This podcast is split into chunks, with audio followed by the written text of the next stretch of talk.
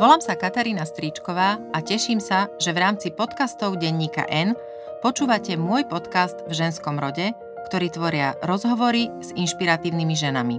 V ženskom rode sú totiž v slovenčine tie najsilnejšie slova dôvera, pravda, spolahlivosť, odvaha, múdrosť či pokora. Ale aj zrada, pícha, nevera, závisť, prehra či smrť.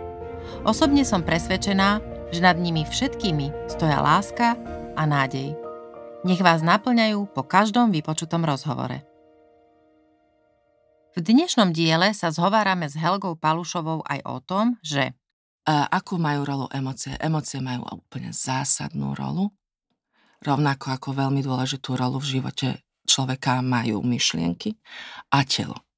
S Helgou sme spolužiačky z vysokej školy. Spolu sme chodili na katedry žurnalistiky aj politológie Univerzity Komenského v Bratislave. Ja som bola tá, ktorá sa do ročníka k politológom pridala z katedry arabistiky. Naopak, Helga sa po absolvovaní štúdia politológie a žurnalistiky rozhodla vydať na úplne inú dráhu. Do univerzitných hlavíc si zasadla opäť, aby sa stala psychologičkou a terapeutkou. V ženskom rode dnes nie len o nádeji a láske, ale aj o volaní duše, dôležitosti emócií a o veľkolepých stretnutiach samých so sebou. My sme spolu začali študovať žurnalistiku a politológiu. Vyštudovali sme. Ja som potom ešte ďalej odbočila k medzinárodným vzťahom. A ja. A kedy ten, si... Ten rybárikov, áno, presne tak. Som... A kedy si potom prišla na to, že toto nie je celkom volanie tvojho srdca, duše a mysle a že sa otočíš a to kormidlo si proste natočíš na nejaký iný smer. E, to bolo volanie môjho srdca, duša, mysle, aj stále je. Len v tej oblasti som zistila, že to potrebujem ja pre seba inak. Ja som chcela aj doteraz, tie témy ma zaujímajú, doteraz aj som v úzkom kontakte so žurnalistikou, ale keď som skončila školu a e, začala som pracovať ako novinárka, tak som zistila, že tie konfrontačné, investigatívne, tie nebezpečné témy, nebezpečné v zmysle mm, ľudí, ľudí považovať za potenciálne nebezpečných, potenciálne klamajúcich, kradnúcich a vraždiacich, že to ja nechcem mať také dni, že ja v tom nechcem žiť. Zároveň som ale považovala investigatívnu žurnalistiku za to najkvalitnejšie, čo by som mohla v rámci žurnalistiky robiť. Taký paradox. A vždy som mala pocit, že akúkoľvek prácu budem robiť, chcem ju robiť s maximálnym nasadením a chcem ju robiť chcem ju robiť kvalitne a mám na to robiť v tej branži niečo kvalitne, ale zistila som, že to nemôže byť negatívne emočne obsadené. A Nie rozmýšľala som, Áno, že to nemôže byť niečo, kde vidím toho človeka, ktorého chcem usvedčiť z, z niečoho, čo zlé urobil. Mm-hmm. A tak som na sebou rozmýšľala, že no ale že ako potom budem sa živiť? A ako si budem tie kvality, tie skúsenosti kumulovať a ako budem pred dôchodkom na tom vrchole svojich profesionálnych schopností. No a som rozmýšľala, že ja musím ísť robiť niekde s ľuďmi, kde budem môcť vidieť v ľuďoch to dobré, podporovať to dobré, veriť im, dodávať im nádej, um, mať dobrú vôľu. Dobrú vôľu. Taká tá Bergmanová kniha Dobrá vôľa, to bolo také moje zaklinadlo. Vidieť v ľuďoch dobré, cítiť dobrú vôľu, dúfať v nich, fandiť im, veriť v nich. To som hľadala. Čiže to je to, čo mu veríš? Že ľudia sú od svojej podstaty dobrí? Uh, ja neviem, ale to je to, čo chcem žiť. Uh-huh. to je to, čo chcem žiť. Mám one life to live a mám nejaké tie moje dni, nejaký ten svoj vymedzený čas a ja to chcem prežiť v dobrom. Ja som tak bola vychovaná, ja som tak nastavená, ja žijem dobre, keď, keď e, vidím ľudí ako dobrých. Seba a druhých. Čiže e, si sa vybrala na štúdium psychológie? Áno.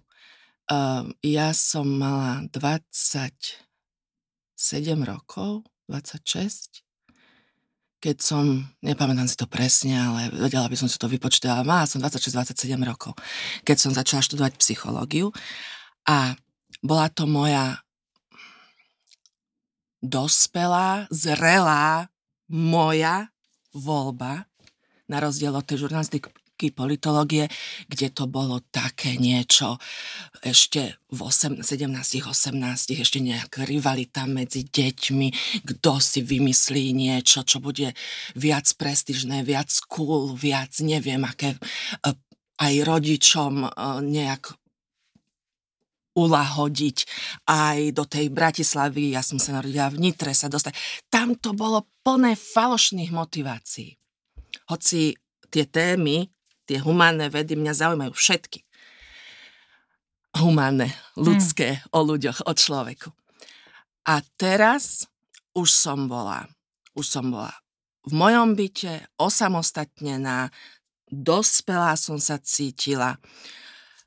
Um, hriechy mladej mladosti, mladej dospelosti, hriechy mladosti alebo ja mladej rozumiem, dospelosti som mala za sebou a už som tak sedela v mojom byte, vtedy len sprevádzaná len mojim psom a hovorila som si, že čo chcem robiť ja. Kto som ja, čo chcem ja. A tento moment považujem za strašne dôležitý v mojom živote. A toto je ten moment, ktorý v podstate mojím teraz ako je môjim každodenným chlebičkom ako náplň práce psychoterapeutky, že sedím s ľuďmi a sprevádzam ich tým procesom. Kto som, kto ste, čo ste, čo chcete, čo potrebujete. Toto v podstate si odpovedala na otázku, ktorú som ani nemusela položiť, ale predsa ju teda rozviniem uh, viac z toho kedy do na základe čoho v človeku dozrievajú tie momenty, keď si povie, že je dôležité počúvať to, kde ho ťaha tá duša. Uh-huh. Lebo uh, úplne s tebou súhlasím s tým, že v tých 18-19 rokoch málo kto vie, čo naozaj chce robiť, čo chce naozaj študovať. Často sa tie uh, prvotné motivácie nemajú o čo skutočne oprieť ja si pamätám, že v tej dobe ja som veľmi zrelo vedela, že chcem ísť študovať arabistiku pre mňa žurnalistika v, v kombinácii s tou arabistikou bola uh, taký, taký doplnok, že presne, že bola to prestíž, išla, išla som vyskúšať, či vôbec prejdem cez talentové skúšky, lebo to bolo jasné, že uh, to bude veľmi veľké síto a keď som sa videla, tuším, že ne, teraz neviem, že či nás do toho krúžku brali 7 alebo 13. Viem, že to bolo také nejaké veľmi nepárne a veľmi zvláštne číslo. A čiže e, sa človek naozaj mohol cítiť ako e, súčasť nejakej veľmi úzučkej elity a bolo to samozrejme v tom veku a, a, a zdaj v hociakom inom veku je to taký ten pocit, že niekam patrím do takého naozaj prestižného e, zoskupenia. Čiže áno, ale či reálne človek e, zostane a bude pokračovať presne v tejto profesionálnej línii je ťažké povedať. Čiže ešte raz formulujem tú otázku. Na základe čoho v človeku dozrie ten, to rozhodnutie alebo pochopí, že musí, že tá duša, že to volanie v ňom, ten tichý hlas je to, čo by mal počuť. No, a človek sa potrebuje stíšiť, aby počul ten vnútorný hlas. A to v tom trisku života a v tej rýchlosti mladosti, v tej trúfalosti mladosti, v, to, v tých všetkých podnetoch, v tom, v tom hučaní Uh, málo ktorý, málo ktorý mladý podporovaný jednoducho aj spoločnosťou, že treba byť rýchly, treba mať veľa podnetov, treba veľa vecí stihnúť. Málo kto uh, sa, sa tak stíši, sa tak zastaví, tak spočinie a nie s takou nejakou negatívnou konotáciou, že nemám čo robiť, nudím sa, som nezaujímavý, mm-hmm. ale uh-huh, žiadne kino, žiaden rozvojový kurz, žiadna škola, žiadne rande, ale aj tak hodnotný čas, mm-hmm, sama so sebou, priestor. Nie, že nič nerobím, ale wow, teraz idem robiť niečo veľkolepé, teraz sa idem stretnúť sama so sebou, sám so sebou. A opýtam sa seba, že uh-huh, a že a je tam vôbec niekto? Vnútri? Je tam je tam niekto? Tam, áno, som tam ja. Uh. A ty si kto? A asi najprv je, že uh, neviem, nikto ešte. Ale opäť nezlaknúť sa toho, že som nikto. Ja rýchlo idem niečo robiť, aby som uh-huh. Povedz viac. Máme čas. Nikam sa neponáhlame. Nikto nás nevyruší. A takto sa stretávaš so svojimi vnútornými časťami, so sebou, spoznávaš sa, postupne sa akceptuješ dokonca. To, čo zistíš o sebe, začneš mať rada, začneš mať rád. A to je ten proces v tej mladej dospelosti, keď človek si tvorí identitu. A v rámci tej identity je veľmi dôležitá časť, čo ja mám robiť, ja ako individuum. Kto som ja a čo je mne najadekvátnejšie, mm-hmm. aby som ja ako individuum pracovala a s kým ja budem žiť. Lebo sme vzťahový, vzťahová bytosť. A to neznamená len, že e, manžel, ale kto sú tá moja skupina, kto je tá moja elita, do ktorej skupiny patrím. E, lebo potrebujem ja sa nejak identifikovať, nejaké meno nosím. Rozumiem. Že som z nejakej rodiny. Patriť. Mám mhm. nejakú rodinu, z ktorej pochádzam. Potom sa za niekoho vydám, možno si vezmem jeho meno, možno nie. Potom mám nejakú ro, rovesnickú peer group, rovesnickú skupinu, mm. s ktorou sa stretávam. Ty ma definujú.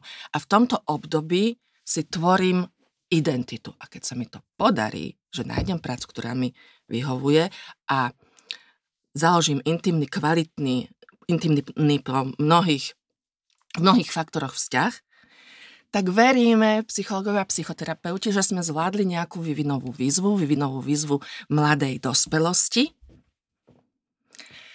Nájdeme si tú správnu rodinu, tú správnu prácu mm-hmm. a tam teraz 20 rokov začneme investovať. Tebe toto celé prišlo automaticky? Lebo rozmýšľam nad tým, že je krásne, keď k tomu človek nejako, nejako dospeje a, a ocitne sa v tej fáze života, kde môže to ticho, povedzme so svojím psom, mm. prežívať a, a zažívať sám. A, mm. Ale nie, niekto to nevie. Ja si myslím, že, že ešte treba povedať, že už sme dosť staré na to, a aby sme si povedali, že v tej dobe, keď sme mali 27, tak e, tých vyrušení z zvonku, ktoré e, boli tým hučiacím davom, stále mi chodí teraz, ak si to povedala, tak mi chodí po, po rozume knižka e, Ďaleko od hučiaceho davu. Uh-huh.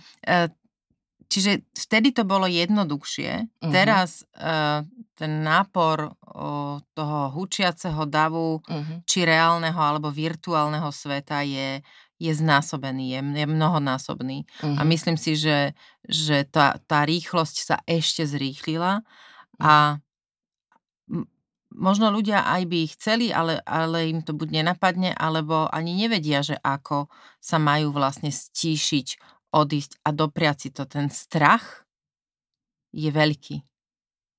Lebo v podstate ani nevedia, že s čím sa stretnú alebo ako to majú robiť a tá výdrž, tá netrpezlivosť e, je veľká. Áno. Uh, presne si povedala kľúčové slovo. Ten strach je veľký, ale nie je to ten strach um, spomaliť sa alebo, alebo stretnúť sa so sebou, ale ten strach je strach evolučný, nestretnúť sa so sebou. Pod tým strachom je ešte väčší strach nestretnúť seba samého v živote, minúť sa, minúť mm-hmm. seba samého. Ja to vysvetlím. A ten strach, ktorý potom nám to najzdravšie z človeka, tie tie inštinkty seba záchovy, inštinkty života, už Freud ich spomínal, máme v sebe inštinkt života, chceme žiť. Tieto najzdravšie sily v bytosti, v organizme nás začnú, nám začnú tie strachy, že sa nestretnem so sebou, že neprežijem ten svoj život v kontakte so sebou, tie nám začnú posielať úzkosti, panické ataky. A to prinúti ľudí prísť do psychoterapie. To je ten, začne, začnú mať ľudia uh, tlak utrpenia, teraz to prekladám z Nemčiny, druk, začnú mať tlak utrpenia, mm-hmm. začne byť im zle, už ten, ten vek 20, 30, 40, ešte som to neurobil, ten vek už, ten organizmus dorastený do toho veku, mm-hmm nevedome, prirodzene, evolučne začne vysielať zlých poslov, nie si na svojom, nežiješ svoj život, nie si na tom správnom Taká mieste. naliehavosť. Nejaká, Tá naliehavosť mm. príde, preto sú tie úzkosti a panické ataky tak naliehavá, tak nepríjemná uh, skúsenosť, že ľudia prídu do terapie s tým, že ja toto nechcem mať, mm-hmm. No a vtedy dostanú druhú šancu sa, sa stíšiť, spomaliť, hľadať samého seba, lebo už sú prinútení. Uh, nedá sa to ale nazvať, hľadám na to nejaký, niečo pozitívne. Uh-huh, je to že, pozitívne. Že v podstate uh, netreba sa toho báť a je to v podstate, pre mňa, mne sa to zdá, ako keby som v tomto mohla rozpoznať takú záchrannú brzdu mňa samej. Áno. Že, sú... že, že, že síce sa to javí ako panický atak, ako, ako stres, ako vykolenie, vykolenie ako burnout. burnout, ako depresia, ako neviem čo, ale v pod, vo svojej Áno. podstate je to záchranná brzda toho, ani nechcem povedať, že organizmu, ale skôr tej duše toho vnútra. To je všetko organizmus, spojené, organizmus je Rozumiem, duša. ale áno. áno, hej, áno. Čiže to áno. vnútro mi hovorí, že e, taký alarm, že halo, Áno, poď k sebe. Poď k sebe, že urob niečo sám pre seba poď k sebe uh, nie preto, že by si si dopriala ten luxus, poď k sebe, lebo môžeš, poď k sebe, lebo musíš. No a čo vtedy, keď toto človek zacíti a nevie to dekodovať? Lebo sú ľudia, ktorí to dekodujú, alebo aspoň um, ich ten strach privedie k lekárovi, k uh-huh. terapeutovi, k niekomu, uh-huh. k tej pomoci externej, uh-huh. ale máme ľudí, ktorí to poprú. Áno. A povedia, že mne nič nie je, Áno. nie je to pravda, ja Áno. to zvládnem. Áno, dajú si a, nasadiť tu, len lieky. Alebo ani to nie a povedia, že nie, hm, tak teraz lieky. to odtlačím a, a odtlačia to, dajme tomu, um, Áno. únikom do ašramu, uh, idem niekde meditovať, ale vieš, nemyslím to, že nie je to takéto úprimné, že je to Áno. ako nejaká taká vonkajšia manifestácia Áno. toho, že som cool, ja to zvládnem, všetko mám vo svojich rukách. Áno. Kam to môže viesť? No, no presne, uh, ísť do ašramu, pretože som to videl niekde vonku, je stále míňanie sám seba. Keď, keď začneš komunikovať so sebou a v rámci toho procesu intimného sa ti znova a znova a znova uh, znútra ozýva, že by som chcela ísť na cestu po Indii, to je niečo celkom iné a ísť aj do toho ašrámu na pol roka a zametať tam a tým si zarábať e, na jedlo a prechádzať tým procesom približovania sebe je niečo celkom iné, ako si nájsť niekde v časopise, že manažerské pobyty v Tibete a ísť tam opäť ako nejakú demonstráciu pre okolie, že, že aha, ja pracujem na svojej duši, ale nerobím to v kontakte s ňou, ale robím to pre okolie, alebo, alebo ten podnet, tá informácia mi prišla z vonka, nie znútra. O čo tu ide, je zintegrovať sa z, z hm. vonkajšok s vnútrom spolu. Ja to vnímam totiž to tak, že a vidím to aj vo svojom okolí, preto, preto v podstate o tom hovorím, že uh, tých strachov zlyhať uh, je veľa a to zlyhanie to je vlastne asi to, čo ja som to volala ako zlyhanie a ty to v podstate identifikuješ ako strach, že sa, že sa sám so sebou miniem uh-huh.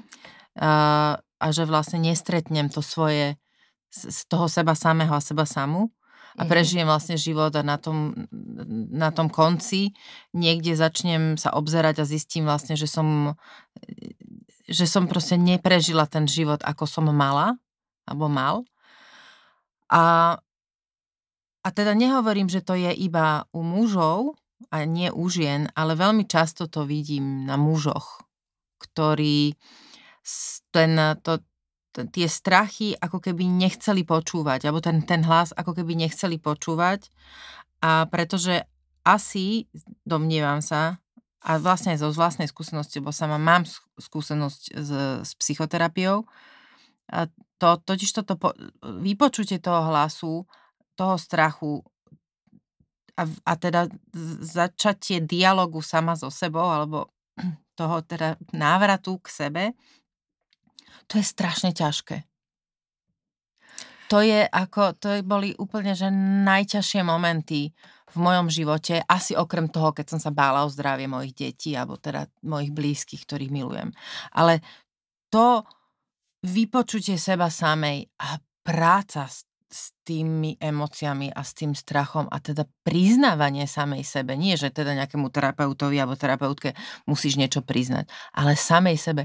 To bolo ukrutne náročné. To je náš osud, to je náš ortiel nad nami.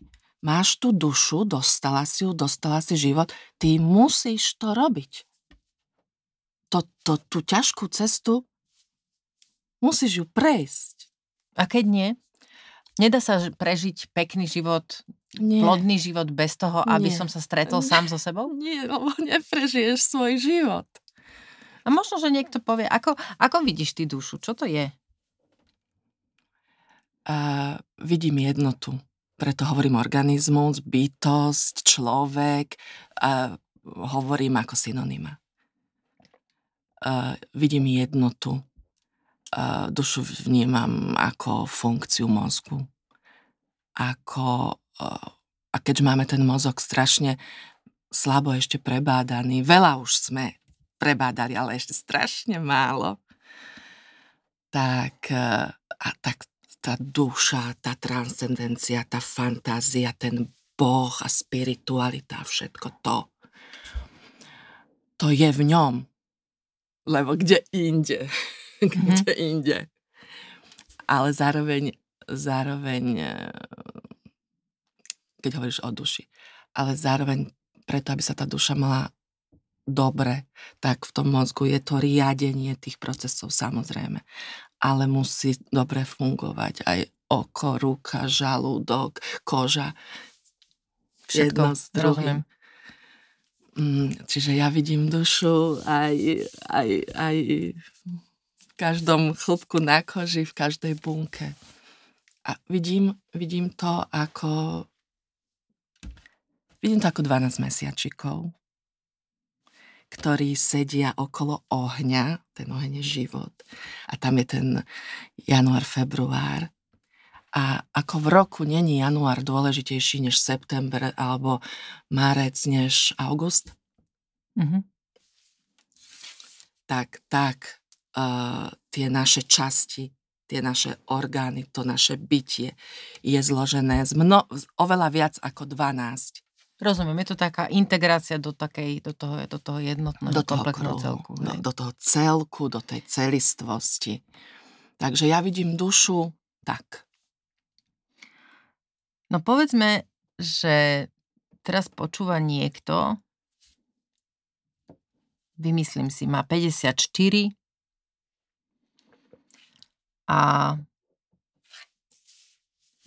už niekoľko rokov potlača v sebe nejaké túžby alebo hlas, ktorý hovorí niečo iné, čo doteraz povedzme teda celú svoju dospelosť, aby sme to nedali, že od detstva, ale proste tú svoju dospelosť alebo uvedomenú dospelosť žije. Je alebo nie? Asi mi povie, že nie je, takže to nie je úplne celkom dobrá otázka, ale nie je neskoro na zmenu? Nie je. nie je, dobre, tak som si aj odpovedala. A tam dám ešte, rozviniem to trošičku. A, pretože ľudia žijú a kon, sú v kontakte so sebou a žijú bez hlbinnej psychoterapie a bez uh, dní, ktoré majú len určené na meditáciu a na seba rozvoj a seba vlastne. Ľudia žijú dobre a veľa, ve- veľa sa stretávajú sami so sebou úplne bez uh, bez uh, bez námahy. Bez námahy. Lebo tá ľudská bytosť a tá príroda a, a, a, to, a, a to vedomie, ja neviem, a je neuveriteľne životaschopná matéria, hmota.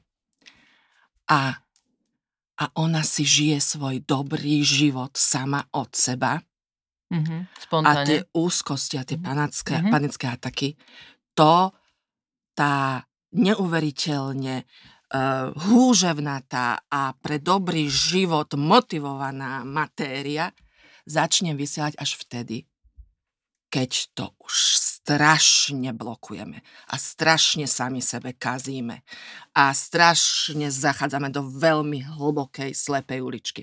Mhm. Čiže ľudia žijú svoj život uh, intuitívne, nevedome a všelijako aj z veľkej časti veľmi dobre, lebo všetko dobré z okolia oni vychytávajú úplne, úplne bez námahy, podvedome. spontánne, hej? Mhm. Ten organizmus si to vychytáva tak, jak kvetina sa natočí ku, ku slnku, tak ten organizmus si tú emočnú strávu vychytáva. Takže ten 54-ročný človek, uh, veľa je tam, netreba tam zmenu, veľa je tam dobrého. Treba tam ale ešte niečo pridať, čo má podvýživené, čo ešte potrebuje. Ale nemusí to, čo mal zahodiť. Nie, to je cenných 54 rokov, ale ešte niečo potrebuje. Čiže, čiže keď e, niekto cíti, ja neviem, hovorím napríklad o takých prípadoch, keď e, e, sme čítali, alebo čítaš proste v, v, v médiách o ľuďoch, ktorí majú krízu a teraz, kedy si sa hovorilo o kríze stredného veku okolo 50 teraz sa hovorí o kríze už v 40 Uh-huh. Neviem presne s, s čím to Mhm. súvisí, nie som, nie, ako nečítala Mhm. som nejaké uh, Mhm. štúdie, že či je to o tom, že, že, že proste ten, pro, ten uh, profesionálny život začíname skôr, neviem, proste je to, alebo, alebo tým, že je tak plný ten, ten náš profesionálny život, že už v 40 máš pocit, že si naozaj veľa zažil a, Mhm. a, a, vykonal a máš teda tie výsledky. Ale tá kríza, ktorá prichádza, e, že ľudia o, ako keby zmenili svoj život. Doteraz, ja neviem, do 40 išlo o, ja neviem, akú bankovú manažérku, alebo proste finančný poradca, Uh-huh. alebo proste ktokoľvek, ktorý má nejaký e, za sebou veľmi e, aktívny, intenzívny, uh, profesionálny mm-hmm. život, zväčša s mimoriadne veľkou zodpovednosťou mm-hmm. za ľudí alebo financie. A zrazu sa to niekde zlomí a teraz ten človek žena ide, založí si firmu na pečenie dobrú od pre e, zvieratka, proste pre psíkov, alebo začne proste neviem, pestovať ne, zeleninu a predávať debničky, alebo proste idú, pridajú sa k nejakým humanitárnym pracovníkom, ide učiť do nejakého programu na, do proste tých lokalít k marginalizovaným skupinám. Čiže ako keby tí ľudia totálne zmenili svoj dovtedajší život. Č- s čím to súvisí? Je to, to, je to, že vypočuli nejaké volanie, ktoré, ktoré mali? Vypočuť volanie, uh, jak som pred chvíľočkou hovorila, a zopakujem, vypočuť volanie je pridať si niečo. Nie úplne sa zmeniť. Preto aj keď si mi dávala tú prvú otázku, mm. že, že ako som sa z politológie žurnalistiky teda otočila k, k psychoterapii a hneď som ti hovorila, že to ma stále zaujíma, ja som len pridala niečo. A, ale v rámci toho, tej celej branže záujem o vedy o človeku, som si vybrala ten segment, ktorý mne najviac mne najviac mojej psychike, mojej emocionalite vyhovuje a to uh, fandiť ľuďom, rozvíjať sa, byť v tom, byť, byť v takom tom mm, prajnom mode a v takom rozvojovom, rastovom, pozitívnom. Mm-hmm. Čiže to, čo sa ty pýtaš, mi je také trošku, trošku tomu nerozumiem. No lebo ani ja celkom Trošku nie. tomu nerozumiem, že 20 rokov robím v banke. Nejak som tých 20 rokov prežila. Uh, asi mám niekde rodinu, alebo mám niekde nejaké bývanie, mám uh, nejaké väzby. Nejak som tých 20 rokov žila. A to je hodnota tých 20 rokov, 20 krát 365 dní. To, to je naakumulovaná to, to je, to, energia to, niekde. To je, no. to je niečo, čo uh, uh, čo nemôžem popreť. Čo nemôžem mm-hmm. popreť. Čiže, čiže fajn, uh, do tej práce som ale asi aj chodila ako živobytie, uplatnenie mojich kognitívnych schopností. Dobre mi to myslí na čísla, viem to vypočítať, viem zniesť tú zodpovednosť, viem si to dobre naplánovať. Čiže uh, dobre mi funguje mozog, mozog, to, to kognitívne, to mentálne. A teraz čo s tým spravím, keď pôjdem piec tie koláčiky pre, psa, e, pre psov? Veď fajn, veď fajn, môžem aj to robiť, jak my hačkujeme, vyšívame alebo čo. Môžem aj to robiť. Ale čo urobím s tou mojou cennou, rozvinutou časťou, že mi hlava, že mi myslenie, že mi hm. inteligencia ide ako dobre namazaný stroj. To tiež ja budem tu, potrebovať. Ja, to, ja to rozumiem. Cenné. Nechcem použiť ten príklad ako dehonestujúci, používam ho práve ako veľmi hodnotný príklad. Tu v tomto štúdiu som sedela na začiatku tohto roka s Jankou Lukačovou, Áno. ktorá sa po 20 rokoch, tuším, že to bolo 20, dúfam, že som sa nepomýlila, uh, proste po významnej časti svojho profesionálneho života v audite v nadnárodnej korporácii uh, presunula do oblasti ajurvédy, masáže bábetiek a to, tieto veci, ktorým sa venuje teraz, ju hlboko naplňajú Áno. A, a, a nič z toho predchádzajúceho jej údajne nechýba. Uh-huh. Je to len výnimočný prípad? Uh-huh. Alebo ako sa na to pozerať? Nie, je to presne potvrdzujúci prípad. E, ja z hodou okolností tento príklad, čo používaš, Janka je moja drahá priateľka, poznám to, viem. Dovolujem si tu preto to Áno. použiť, ako, ako aby aby sme proste, je to, v tej polemike je to pre mňa dôležité áno, poznať. Áno, ja tam nevidím, možno, že sa to tak povie, že je to veľká zmena, odchod. Ja tam nevidím vôbec veľkú zmenu. Jej hlava dobre funguje, myslenie. Robila v tej oblasti tých financií. A to myslenie teraz jej dobre funguje na tej indickej ajurvedskej škole, kde študuje medicínu. Strašne veľa sa učí, strašne veľa poznatkov. To, tá vec pamäť, myslenie, mm-hmm. pozornosť, mm-hmm. kognitívne. IQ, IQ by jej to nameralo. Ten materiál, ten potenciál používa, inde, inde. Mhm. To není veľká zmena. To není veľká zmena. Len v tej práci Mhm. auditorky mala málo tých telesných vnemov, tých emočných radostí, tých príjemných mm, emócií. A tie si cit- to vlastne pridala a tie teraz? si pridala. Aha. Rozumiem. Čo sa stane, keď eh, na to, na ten hlas, vnútorný hlas duše, náš rozum neodpovie? A to ako myslíš?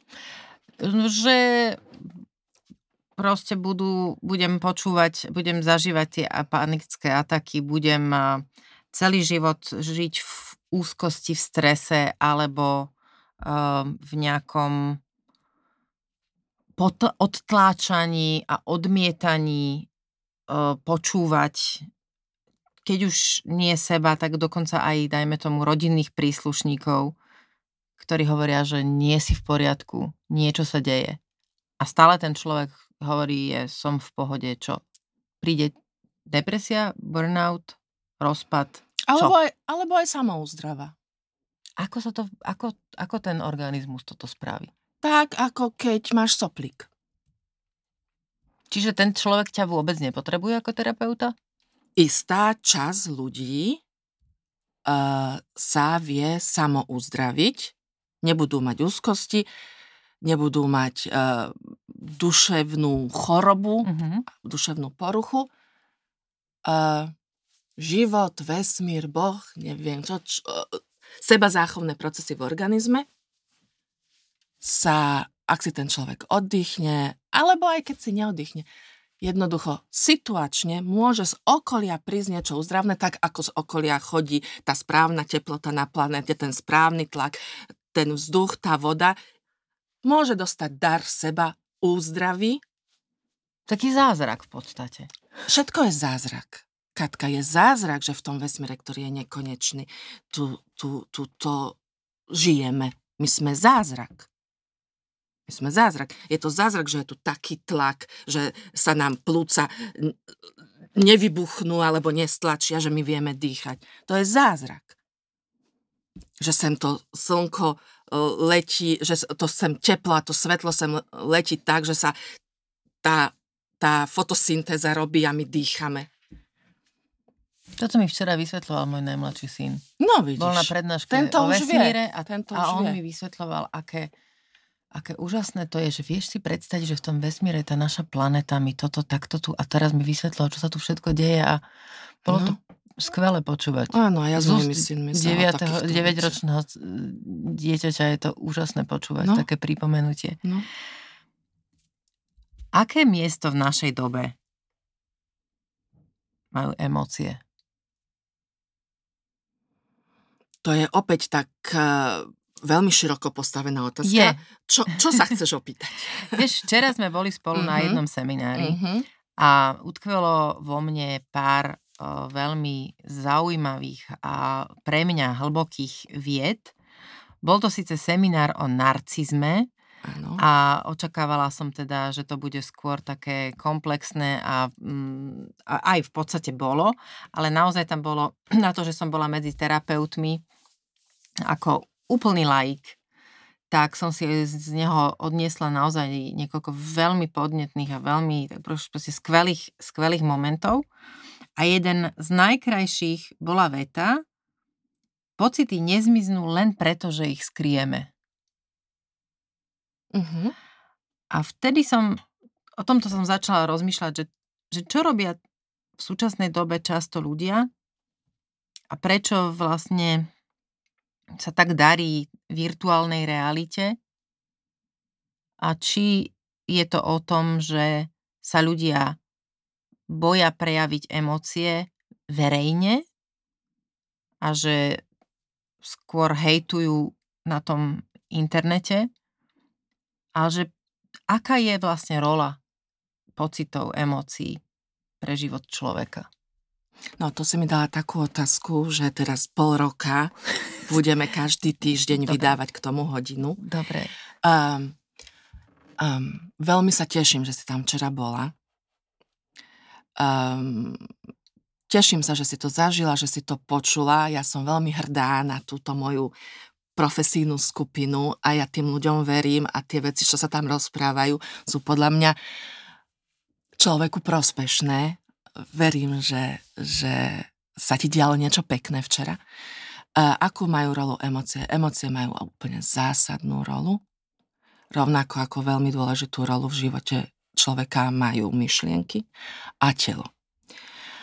Škoda, že tie myšlienky tak tak preceňujeme, alebo tak vyzdvihujeme, alebo toľko priestoru dostávajú. Oni sú dôležité, ale sú iba jeden z mesiacov tých 12. Mm-hmm. Emócie sú tiež strašne dôležitá funkcia organizmu na to, aby žil dobrý život. Je to navigácia, je to kompas, aby sme sa dobre orientovali v sebe a v okolí a aby sme žili dobre. Počúvať, počúvať emócie, je základný predpoklad toho, aby sme žili spokojne, pokojne, stabilne, radosne, uh, naplnene. Ja to vysvetlím trošičku. Emócie, tri emócie, s ktorými sa dieťatko rodí, prichádza na svet ešte keď je úplne bezbranné, sú hnus, že aby neprijalo niečo, čo je otrávené, Mm-hmm. Alebo pokazené mlieko, alebo jednoducho zhnus odmietnúť niečo, čo je toxické, čo je... Nebezpečné, od... hej? Pre organizmus. Čo je pre mm-hmm. organizmus nebezpečné. Prekvapenie a záujem. Záujem o svet, musí mať záujem, aby som mohol múdrieť. A veľmi rýchlo mám, hneď vytváram koncepty prežitia nevedome a keď ďalšia sekunda, ďalšia minúta, ďalšia hodina sa mi nejako nehodí do môjho už plánu na život, tak e, tá tretia emocia je prekvapenie, že o, to nie je takto. A keď je to inak, ale sa zhnusím, tak toto nie. To už sú prvé tri emócie slúžiace prežitiu. Potom tých, tie prvé tri roky radosť, smutok, strach a hnev sa vyvíjajú. Opäť štyri strašne dôležité prostriedky každodenného prežitia. Radosť cítim vtedy, keď je mi ulahodené. Keď, uh, keď toto, toto áno, toto musím opakovať, toto mám robiť, toto prospieva môjmu organizmu. Toto budem robiť a budem, budem fungovať. Smútok, smutok, uh, um, idem k hnevu, lebo, lebo strach a smutok až neskôr. Uh, hnev keď není po mojom, mm-hmm. hnev, keď není naplnená potreba. Musí byť po mojom, aby som mohol žiť. Musí byť po mojom. A vekom sa učím, že musí byť aj po mojom, aj po tom mojom toho druhého. Čiže sme tu dve, musí byť tá aj po tvojom. hej, a tá empatia k tomu, čo ten druhý Áno, chce. musí byť po mm-hmm. mojom. Keď ja poviem, musí byť po mojom, tým Mm-hmm. Už keď som trošku staršie dieťa, ano. chápem, že ja som človek, ty si človek, musí byť po tvojom. Zároveň. Dobre, že aj ty máš to svoje tvoje. Krásne lingvistické okienko. Áno. Toto je ale mimoriadne dôležitý moment. Teraz zbystrite všetci pozornosť. Pretože tu prichádza ten moment rodiča a dieťaťa. Áno. Áno. Dúfala som, dúfala som, že sa k tomu dostaneme. Pretože nie, že by mi to doplo len včera. Ja naozaj nad tým veľmi, veľmi, veľmi rozmýšľam. Veľmi dávno. A je to strašne významná časť, a na schvál používam slovo strašne, proste veľmi významná časť môjho rodičovstva a výchovy. Prichádzajú emócie detí, emócie rodiča a to, aby rodič nechal to dieťa cítiť jeho emócie autenticky. Áno. A netlačil tomu dieťaťu emócie svoje. A teraz Tie nemyslím, le, nemyslím len tým, že bude po mojom, bude po tvojom, ale aby to dieťa, keď všetky tie emócie, o ktorých si rozprávala, ich prežíva, tak aby ten rodič tomu dieťaťu pomohol ich prežiť tak, ako ich cíti a potvrdil, že tá prežívaná emócia je správna, je OK. Áno, áno. A toto sú tie momenty, ktoré si spomínala, čo ten 54-ročný človek, strašne veľa dobrého, strašne veľa výživného, strašne veľa dobrého nasmerovania a výbavy pre život. On už dostal, keď mal rok, dva, tri, všetko dobré, čo mama, táto okolie uh, mu vyslali, všetko chytil. Jak špongia. Všetko dobré nachytal. Čiže um, áno, je to strašne dôležité. A, a to je moja obľúbená téma rodičovstva, emócií, detí. Um, a, k tomu by som toľko rozprávať druhého pol roka, budeme o tom.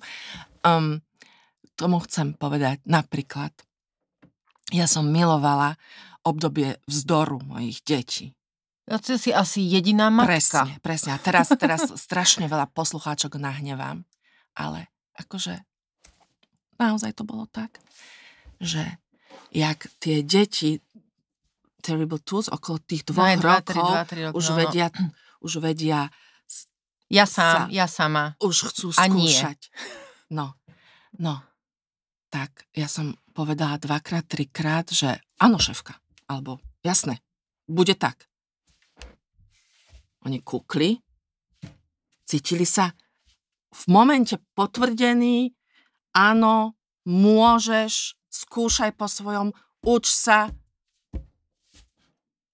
A oni sa mi nehádzali o zem, oni si nebúchali hlavu o stenu, nie. Oni... Ale čo v prípade, keď stojíš pri, pri pokladni a povieš, že chcem tieto cukriky. Aha. Ty si kúpila?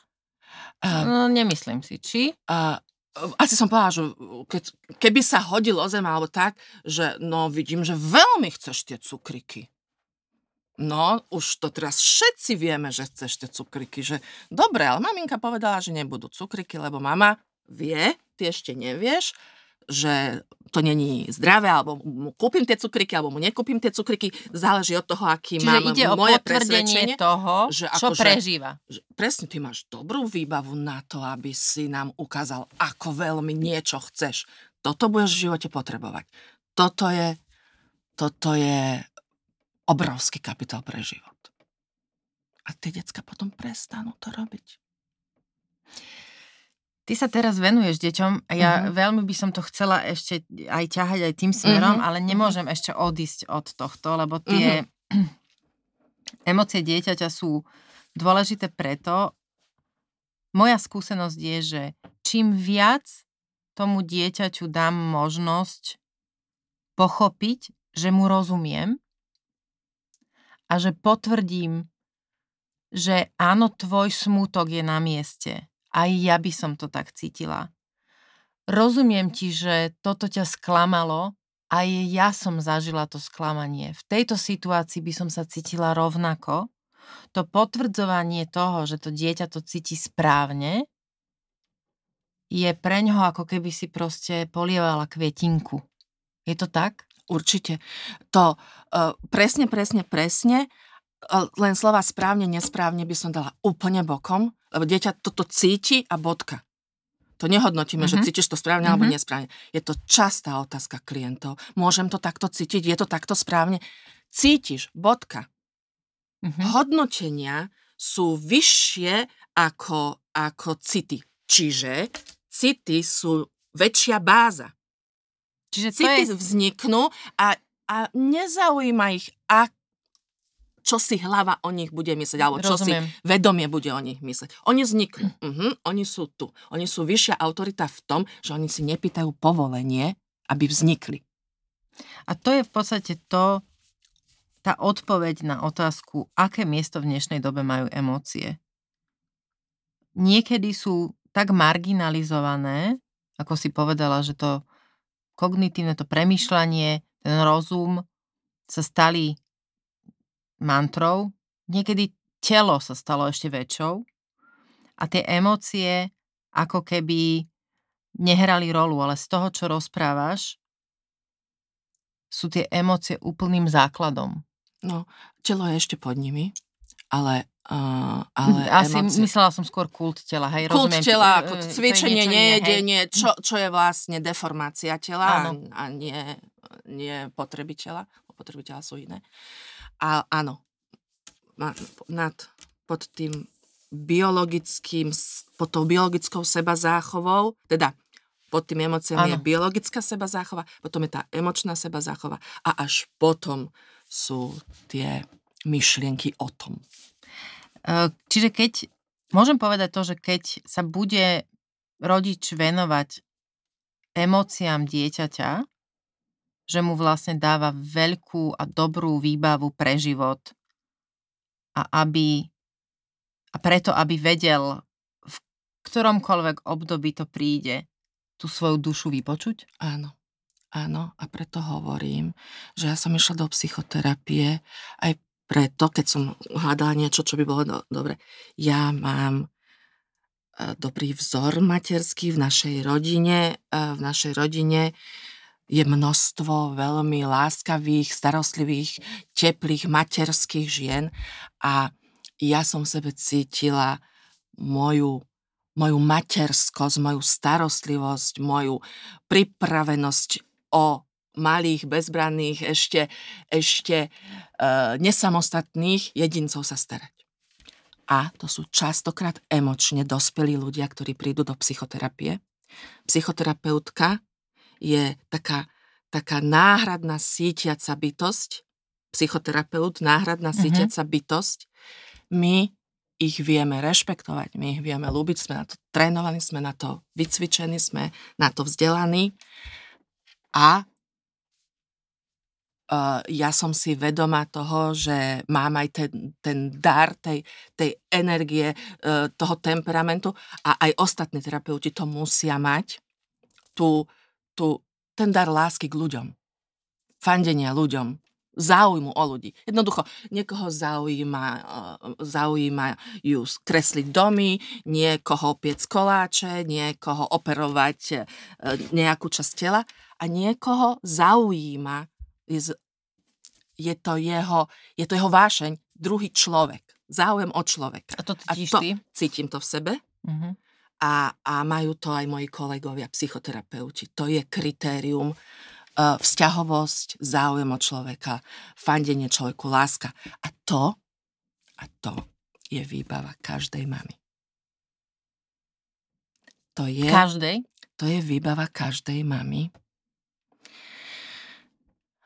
Čo tie matky, o ktorých svoje, teda ich deti e, potom, teraz to tak profánne poviem, e, na tých pohovkách u psychoterapeutov hovoria, že za všetko moje nešťastie, alebo to za to, že vlastne, nechcem to povedať, vrátim sa, poviem, že za to, že tu ležím, môže moja matka, alebo to povie ten terapeut v tom americkom filme. No, áno, to je taký vtip. Akože všetkému je na vine mama a otec. Áno. A, lebo na počiatku bola mama a otec. A oni majú tú božiu moc tých, tých prvých krehkých rokoch toho organizmu, keď ešte ani nevie, že je, len sa učí, len sa vyvíja. Oni majú tú formatívnu rolu. Oni sú strojcami osudu toho človeka malého. A to preto o, o tom rada hovorím. A, a to tiež som teraz strašne skrátila a uvidíme, mm-hmm. čas už aj tak uh, vyprší. Uh, naša, naša, náš vplyv, náš, náš význam pre tento svet, pre túto planetu je naozaj masívny vtedy, keď iného človeka, inému človeku predpisujeme kvalitu života. A to robí rodič? Áno. Áno. Čo môžem, alebo môže niekto teraz, predpokladám, že desiatky tých, ktorí počúvajú, si teraz v sebe môžu povedať, že tam a tam som urobil chybu. Uh-huh. Alebo toto mi nevyšlo. Uh-huh. Alebo toto a toto nevyšlo mojim rodičom. Uh-huh. Veď sme omylné bytosti. Všetci, áno. Dá sa, dajú sa tie chyby napraviť? Áno, áno, musia sa dať. A čím? No, e, Terapiou? e, nielen terapiou, žitím. To, že napravil tú chybu a prežil a že žije ďalej, seba záchová organizmu je náš je, je, je odpoveď na to, či sme urobili veľkú chybu alebo malú chybu. Ak organizmus prežil, tak tá chyba bola stále malá, lebo nepoprela život. Áno, to môžem s tebou súhlasiť, ale určite sú aj takí, ktorí prežili so svojimi rodičmi hrôzostrašné Áno. veci. Áno. A preto A bola tá chyby. otázka, tá, že proste či každá mama, myslím si, že sú aj matky, kde, ktoré urobili zásadné chyby. Mohli dopustiť, ja neviem, týranie detí, Áno, zneužívanie detí. E, Áno. Same mohli týrať svoje Áno. deti. Áno. Už by sme išli do možno veľmi zvláštnych debát o tom, že či ich nazvať dobrými matkami, ale rozumiem čo, Áno. tomu, čo si chcela povedať. Áno. Nechcem rela- relativizovať to, že niekto to má emócie. najlepšie. Áno, ale niekto môže mať tú emóciu, že keď to teraz nás počúva, povie si, že ako Áno. môžete povedať, že to bola malá chyba. Áno, Áno. prežil som alebo prežila som, ale za akú cenu, a čo to vo mne napáchalo. Ale ako má inú možnosť? Áno, urobili, stali sa aj strašné veci, preto nielen psychologicky, ale aj ten právny rámec je tu dôležitý. Sú tie rôzne inštitúcie, ktoré majú chrániť dieťa, ktoré majú monitorovať, čo sa deje.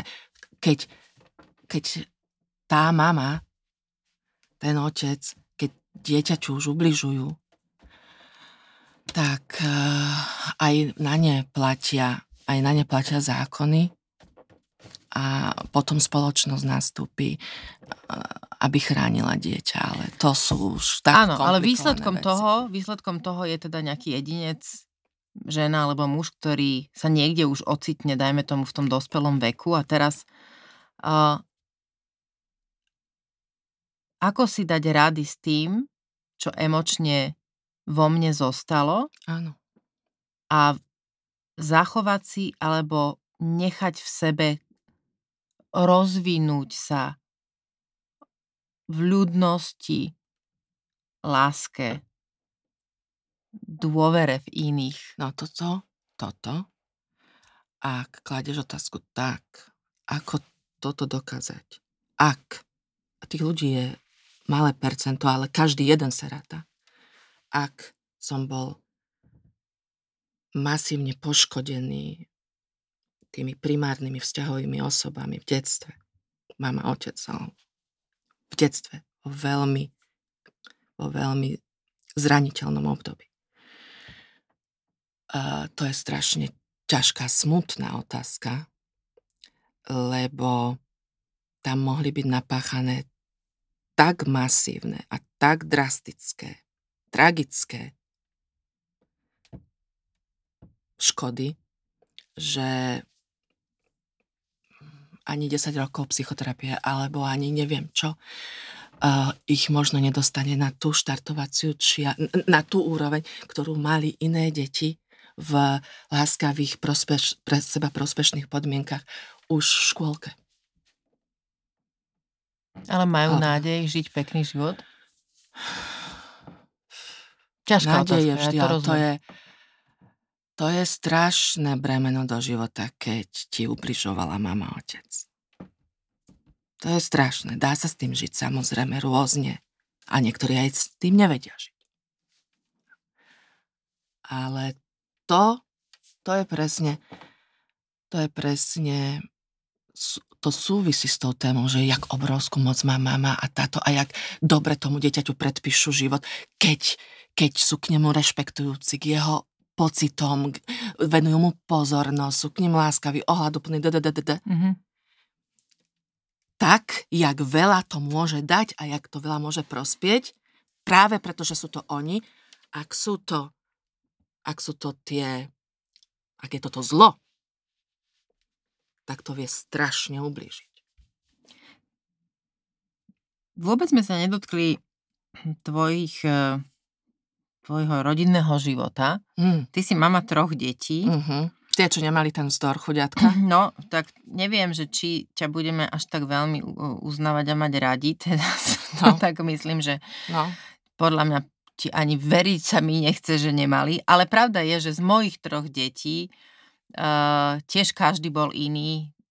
To obdobie vzdoru bolo. No oni mali vzdor, Áno. ale on bol hneď posvetený. Vieš, Áno. že toto je sila presadiť Áno, sa. ale pravda je, že áno, že, že aj som sa ja naučila pri tých dvoch mladších uh, to znášať, alebo zvládať, nie znášať, zvládať a pracovať s tým dieťaťom v tom období toho vzdoru inak a, a nezažívala som tie situácie, ktoré opisujú niektoré mamy. Naozaj ani ja nie. Takže rozumiem ti, aj keď teda je to, vieš, to je také sa tak to počúva, ako keď nejaká mamička rozpráva s druhou, alebo teda otec otcom a hovorí, že moje, naše dieťa 13 krát za noc hore Mhm. a to druhé dieťatko, že od pol roka, dajme to, Mhm. alebo od 4 Mhm. mesiacov si ľaška, spinka, prespí Mhm. celú noc. Takže to Mhm. je také ťažké to počúvať.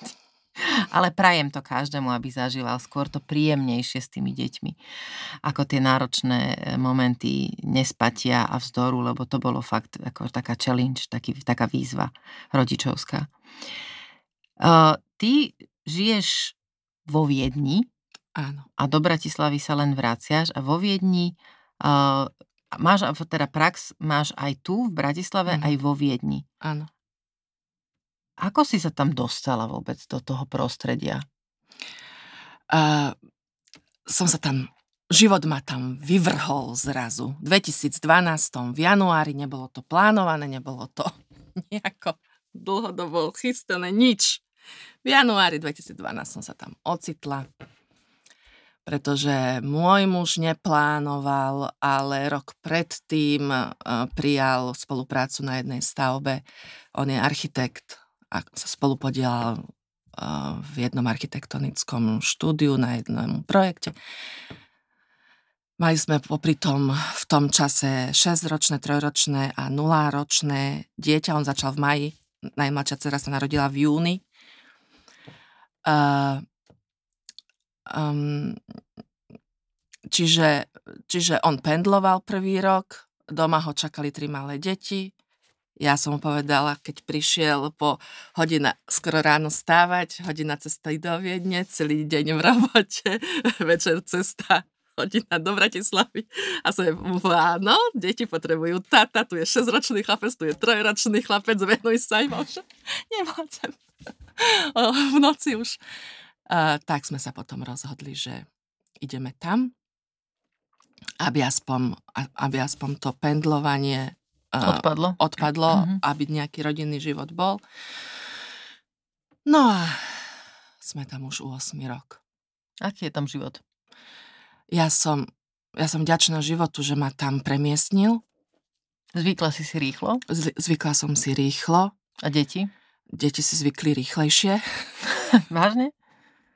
Napriek Nemčine, napriek tomu, že nemali Nemčinu, išli rovno Nemali do... nula, do... mali nula Nemčinu, ale Viedeň ako európsky New York uh, je tak multikulturálny, tak pripravený na integráciu rôznych etník, náboženstiev, jazykov, národností, že sme okamžite od dňa nula dostali, dostali podstate servis, ako sa čo najrychlejšie integrovať do rakúskej spoločnosti a sme plne integrovaní. Deti, deti, chlapci, moje deti sa medzi sebou rozprávajú už nemecky. A nepociťuješ nejaký taký ten, e, teda zase sa dotknem predsudku, že nepociťuješ, že žena z, zo Slovenska, proste z, zo strednej Európy, nie je tam nejaká taká averzia alebo taká nejaké mm, podceňovanie uh, či profesionálne alebo na základe proste príslušnosti k, inému štátu. Ja nepodceňujem seba a nepodceňujem druhých a nepodceňujú mňa. Keď si začala pracovať na klinike, na ktorej robíš teraz, ty sa staráš o deti. Uh-huh, o rodiny, o deti, o rodiny. O rodiny. S čím sa stretávaš najčastejšie? Aké, aké tie problémy k tebe najviac prichádzajú? Mm, rodinné. Rodinné a, pri, a problémy života.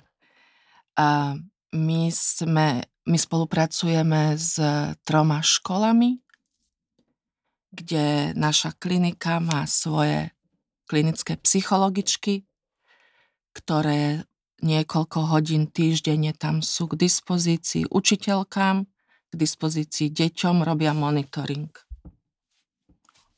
Chodia na pozorovanie do tried, stretávajú sa s učiteľkami a tie im hovoria, toto dievčatko si všímam, že má nejaké trápenie, toto, tráp, toto dieťatko trápi mňa, povie mm-hmm. učiteľka mm-hmm. psychológia, čiže predpokladáme, že má nejaké trápenie, lebo učiteľky e, sa cítia zle pri deťoch, ktoré sa cítia zle.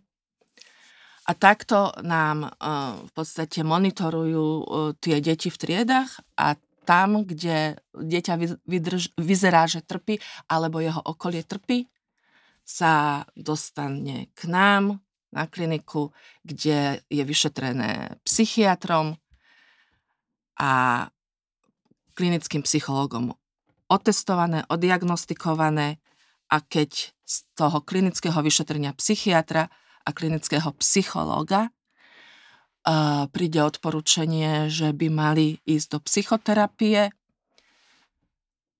tak sa dostávajú na naše oddelenie, kde sme my len psychoterapeuti a pracujeme s nimi psychoterapeuticky. Čiže keď si hovorila o tých strašných prípadoch, keď deti sa v detstve majú zle, pretože mama a otec z nejakého ich dôvodu, z nejakej ich vlastnej tragédie odovzdávajú dieťaťu tragický život, tak chvala Bohu v Rakúsku tá spoločnosť cez učiteľky, riaditeľky, školské psychologičky, klinické psychologičky, e, lekárov detí je veľmi ostražitá, aby sa vychytili ranné narušenia, ranné zranenia, aj v škôlke už ich máme, eh, čím skôr. A aby sme začali pracovať s rodinou. Že, Čo tie že deti najviac je. trápi? No, t- v tej škole, no, úzkostné, môžu byť úzkostné, môžu byť vystrašené, môžu byť agresívne, uh, môžu mať problémy sústrediť sa, učiť sa, nevedia, nevedia mm, vydržať práca. No, čiže tie klasické, hyperaktívne... Mm. Uh, Z čoho to plinie? diagnostiky. Hej, sme hovorili sme celý, celý podcast sme vlastne venovali ako keby dospelým, ale z čoho plíňu úzkosti a stresy deti? No z rodičov. Čiže oni to odovzdávajú tú svoju vlastnú úzkosť alebo tie svoje stresy tým deťom? Oni to nasávajú. Mm-hmm. Deti to nasávajú a nevedia, čo s tým majú robiť. Nevedia, čo s tým majú robiť a potom vyvádzajú. Čiže keď to dieťa cíti v tom svojom prostredí, najbližšom okolí tých, tých svojich bezpečných ľudí, mama a otec, a nejakú tenziu, nejaké napätie, nejaké vidí nejaké trápenie ich, tak ono si to preberie na seba ako špongia a... A to, to není rozsudok o vine, čo mm-hmm. ja hovorím, lebo to sa my s vinou, s morálkou sa my nezaoberáme, ako s tým, s tým odsudzovaním, s tým Rozumiem. súdením. Uh, my to bereme čisto popisne ako symptóm. Že tuto treba pracovať psychologicky, mm-hmm. lebo tu máme, bliká nám tu na tom, v tom velíne, mm-hmm. že v tejto továrni, v tejto, v tejto rodine, tuto blikajú nejaké alarmy. Mm-hmm. Tuto píp, píp, píp, Rozumiem. píp, a sa to prejavuje takto? No a tak poďme, poďme sa pozrieť, čo máme urobiť, aby kontrolka prestala pípať. Čo teda môžeme robiť pre naše deti lepšie, aby sme tak nejako čo najviac pozitívne to ukončili? Starať sa o seba. Jak, jak Čiže si pre... sama pýtala. Toto je to, čo, to, prepáč, že to skáčem, že starať sa o seba mi pripomenulo uh, masku v lietadle. Áno, áno, áno. Že áno. najprv si má na masku, kyslíkovú masku v lietadle v stave núdze e, dať rodič a až potom ju má dávať dieťaťu. Áno. Ako si sa ma pýtala, že ako sa mám vo Viedni. Že či ako Slovenka, mm. neviem, Ostblokento. A som ti odpovedala, že ja nepodceňujem seba, nepodceňujú mňa. Mama, ktorá nepodceňuje seba. Mama, ktorá nekritizuje seba, mama, ktorá nebyčuje seba. Ale zase ani mama, ktorá si neulavuje svoje emócie agresívne, nepúšťa zase len tak, lebo... Tak, uh, tak to dieťa, to, to dieťa učí rovnako dobre sa mať. To dieťa kúka, aha, takto si žije človek život a má sa dobre a je radostný a spokojný. Uh-huh. Super, díky mami, že mi, že mi robíš model, ja to budem len po tebe preberať. A oco? No, mami, oco. Čiže obidvaja. Jasné. Keď už žijú Jasné. sebavedomo, Jasné. zdravo, Jasné. sebavedomo. Teda, Však vieš, ako, ako hm. deti kúkajú na rodičov, tak to kúkajú. Tak to kúkajú, kúkajú jak na pána Boha. Lebo, lebo majú ten inštinkt toho káčatka, že uh-huh, takto, toto, takto sa to robí, ja som malý, hlupučky ešte. Nemajú to uvedomené, ale to je pravda. Ešte sú maličky, ešte sa musia naučiť. Ako sa to robí, ako sa to robí? Musia mať ten záujem, tú zvedavosť. Kúkajú a keď to sú tie prvotné ten, emócie, ktoré si hovorila. Keď to ten rodič mm-hmm. vie, mm-hmm. keď to ten rodič vie, tak to je ten dar, to je tá štartovacia plocha, že si toto detsko... To ma vedie k tomu, že, rozumiem, to ma vedie k tomu, čo hovorila si, a, alebo teda čo by sme mohli akože dať takú, takú záverečnú výzvu. Ak sa človek, dospelý človek, necíti dobre, a nemusí mať nevyhnutne, že panické a tú úplne najväčšiu úzkosť, ale ak sa ne, necíti celkom dobre, tak by mal o tom rozprávať ak sa a necíti. eventuálne až navštíviť terapeuta. Áno? áno, ale ešte to, ešte praktickejšie sa na to pozrieme. Ak sa človek necíti dobre, tak si je užitočné všimnúť si to a byť si sám sebe hodný práce na tom. Byť si sám sebe projekt. Že uh, necítim sa.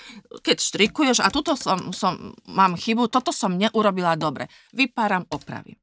Keď sa ja necítim dobre, byť sebe, se, byť sebe natoľko významná, natoľko dôležitá, aby, lebo keď dobre uvarím, keď dobre v robote napíšem správu, keď dobre uh, zabehnem, si všetko všímam, aby aj ja som bola si projekt, si téma na, na opateru. Veľmi pekný podcast.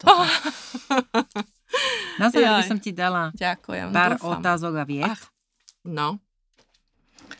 Toto je taká psychodiagnostická Á, technika. neviem, neviem. Ale je, je, je nedokončené vety. To robíme s ľuďmi. Vety na dokončenie, nedokončené vety. To je normálne psychodiagnostická metóda. To je krásne, to som ani nevedela, že robím. Tak Čo robíš? ťa najviac o, inšpiruje? Aj bože, tieto tvoje otvorené otázky. A No, no človek, no, čo ma najviac inšpiruje? Ježiš, to je tak otvorená otázka. Opýtaj sa ma ešte raz, akože čo ma najviac inšpiruje? Všetko ma inšpiruje. Jak som ti hovorila, že každá jedna bunka na tele, človek, všetko, všetko ma inšpiruje, všetko ma zaujíma. No. Akú najlepšiu radu si dostala? Mhm, mhm. Áno. Keď som mala veľkú krízu raz v živote, tak som dostala tri rady od môjho mŕtvého otca. Nevedela som si pomôcť.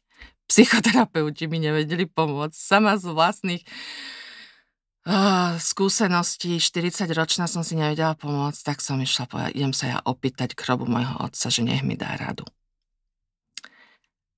A prišla som a opýtala som sa dostala som radu. Ako si ju počula? Opýtala som sa, že oci, že toto sa deje, poraď mi. A vidíš, aká som teda ešte aj teraz. A poradil. Čo robíš, keď ti je smutno? Málo mi je smutno, chvála Bohu. Málo mi je smutno, pretože som veľmi vďačná za všetko, za každú drobnosť a, a, a smutok je, je typická emócia na stratu. Keď niečo stratíme, sme smutní, to je tiež, to, tomu sme sa nedostali, ale to je veľmi dôležitá emocia, ktorá nám ukazuje, čo sú pre nás hodnoty, lebo keď o tú hodnotu prídeme, príde smutok, čiže si strážim tú hodnotu, aby som nemusela byť smutná. Málo som smutná. Málo som smutná, pretože vidím neustále veľa hodnot, veľa darov. Som vďačná. A posledná. Čo je pre teba najväčšou záhadou? Ľudský mozog ľudský mozog, fascinuje ma.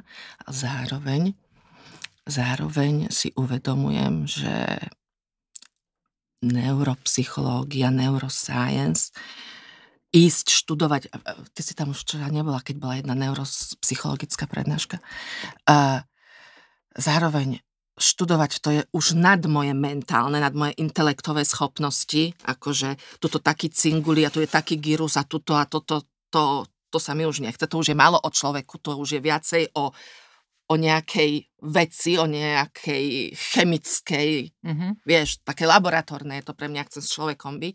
Toto tu, čo robíme, napríklad toto, všetko, čo cítime, to, to celé ide cez mozog.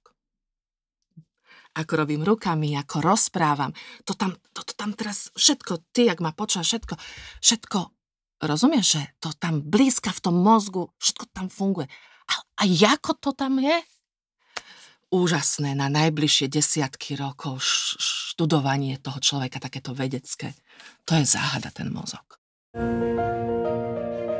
Ďakujem, že ste počúvali môj podcast v ženskom rode. Ak vás tento rozhovor zaujal, vypočujte si aj tie ostatné. V ženskom rode môžete sledovať a zdieľať aj na Facebooku. Napíšte mi svoje názory, nápady a hodnotenie. Už o týždeň v stredu sa na vás teším s novým dielom.